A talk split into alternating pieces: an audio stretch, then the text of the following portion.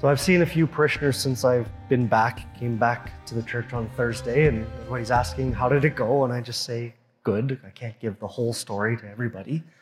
But two parishioners followed that question up with, did everything go according to plan?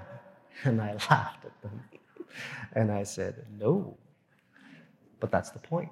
Didn't feel like the point at the time, but case in point, Thursday when we were in Lisbon. So we had already encountered a couple of frustrations in the couple of days before that.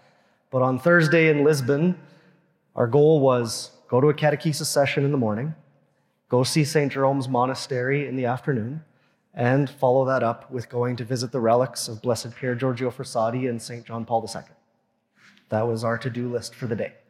So we got up nice and early so that we could beat the rush and followed on our World Youth Day app, where it's said to go for this catechesis session for the English-speaking pilgrims. And we made our way there, and we showed up to the location, and we're looking around, and we see a bunch of Panama flags, and quickly realize nobody's going to be speaking English here at all. And so we look at the app again, and what the app did was, what we looked at was, in fact, an English-speaking catechesis session, but when you clicked on how to get there, it sent you to the opposite end of town of where you were supposed to go. So we weren't going to make it on time to go there, so now we had to change our plans. So we kind of made do and went to this other little short talk and had lunch and then lined up to get into the monastery.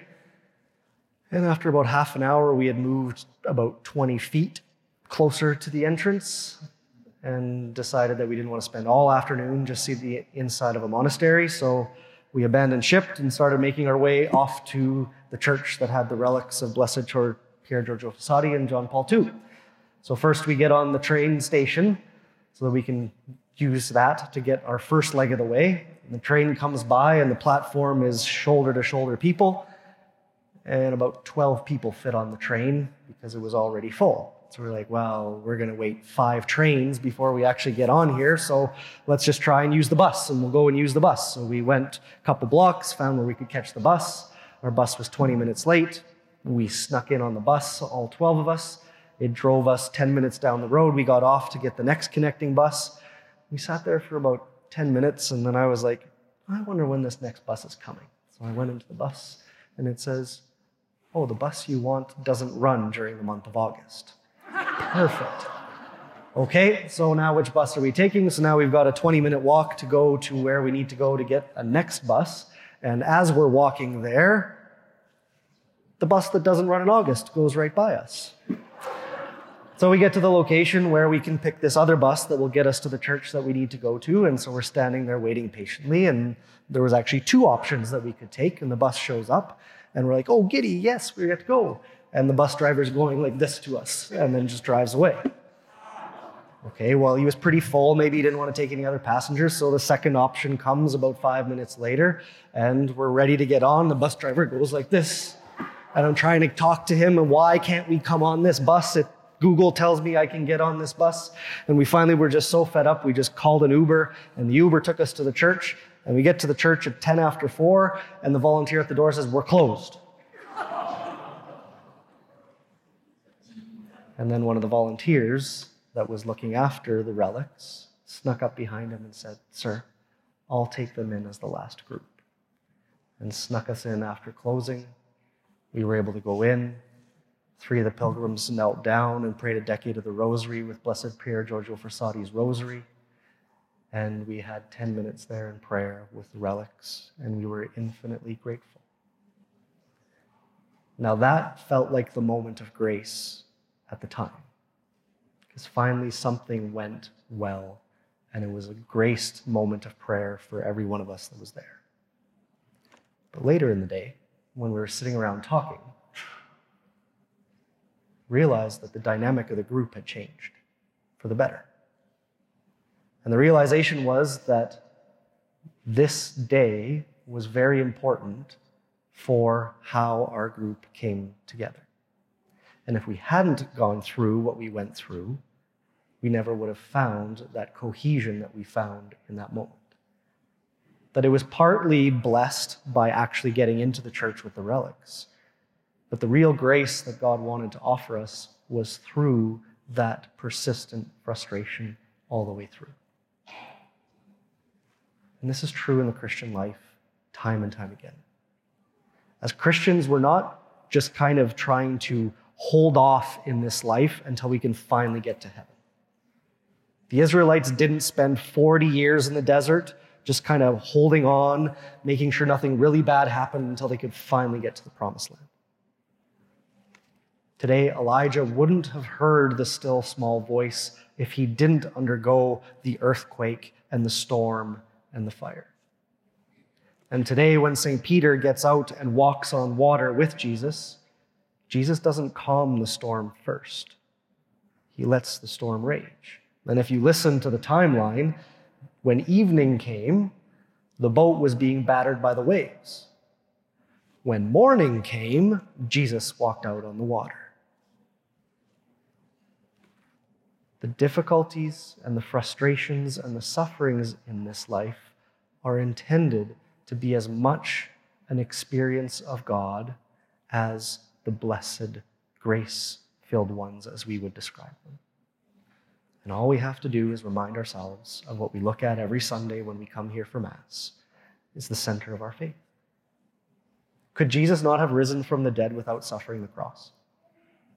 Could Jesus not have jumped off the cross earlier and not suffered the crucifixion all the way to the point of death and still shown that he was the Son of God and saved us from sin and death? Why did he bear the suffering, the scourging, the carrying of the cross, the crucifixion, and then the resurrection? Why did he remind the apostles time and time again before that day, this has to happen? I will not be who you think I am until I have borne my cross, until I have suffered. And yet we're all tempted to just seek from God comfort and grace and blessing. And we can sometimes forget in our difficult times in our life that God is as present to us there, and he's offering as important of graces, if not more important graces, in what feels like this interminable struggle. This is what Peter reminds us of, because when he does walk out on the water, he's going to Christ. Until what? Till he notices the waves. Till he notices the storm around him, and then he begins to sink. Because now he's overwhelmed by his anxiety at what's going on. But he was already walking through it. He was already walking through the storm around him. But when he noticed the storm and forgot that Jesus was the one that was allowing him to walk on the water, he began to sink. When we go through our sufferings and we forget that God is with us even in suffering, the storm overwhelms us and we feel like we're drowning. Because God doesn't always take away the storm. He didn't take away the storm until everything was said and done. It doesn't even say in this account of Jesus at sea that he calmed the storm. It just says that it stopped after they got back in the boat. The other 11 apostles that were in the boat still thought it was a ghost. Peter at least recognized that it was Jesus and was willing to boastfully asked to step out on the water.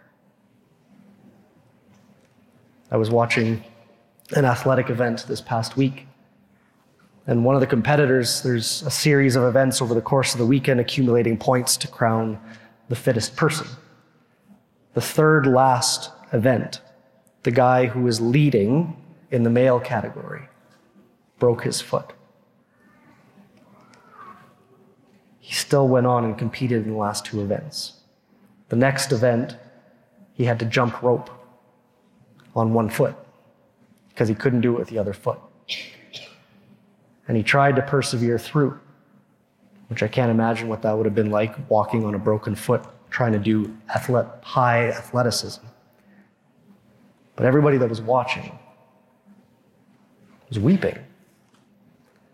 His other competitors, once they had finished the events, came back to cheer him on. And he persevered through because his suffering was doing something for everyone else around him. All he was trying to do was get through it. All he could do was endure the 15 minutes of that pain just to persevere. The gift of his suffering was for everybody else watching of what was possible. The gift at the end was that even though he could barely, that he finished last in the last two events, he still finished third because he walked through the suffering.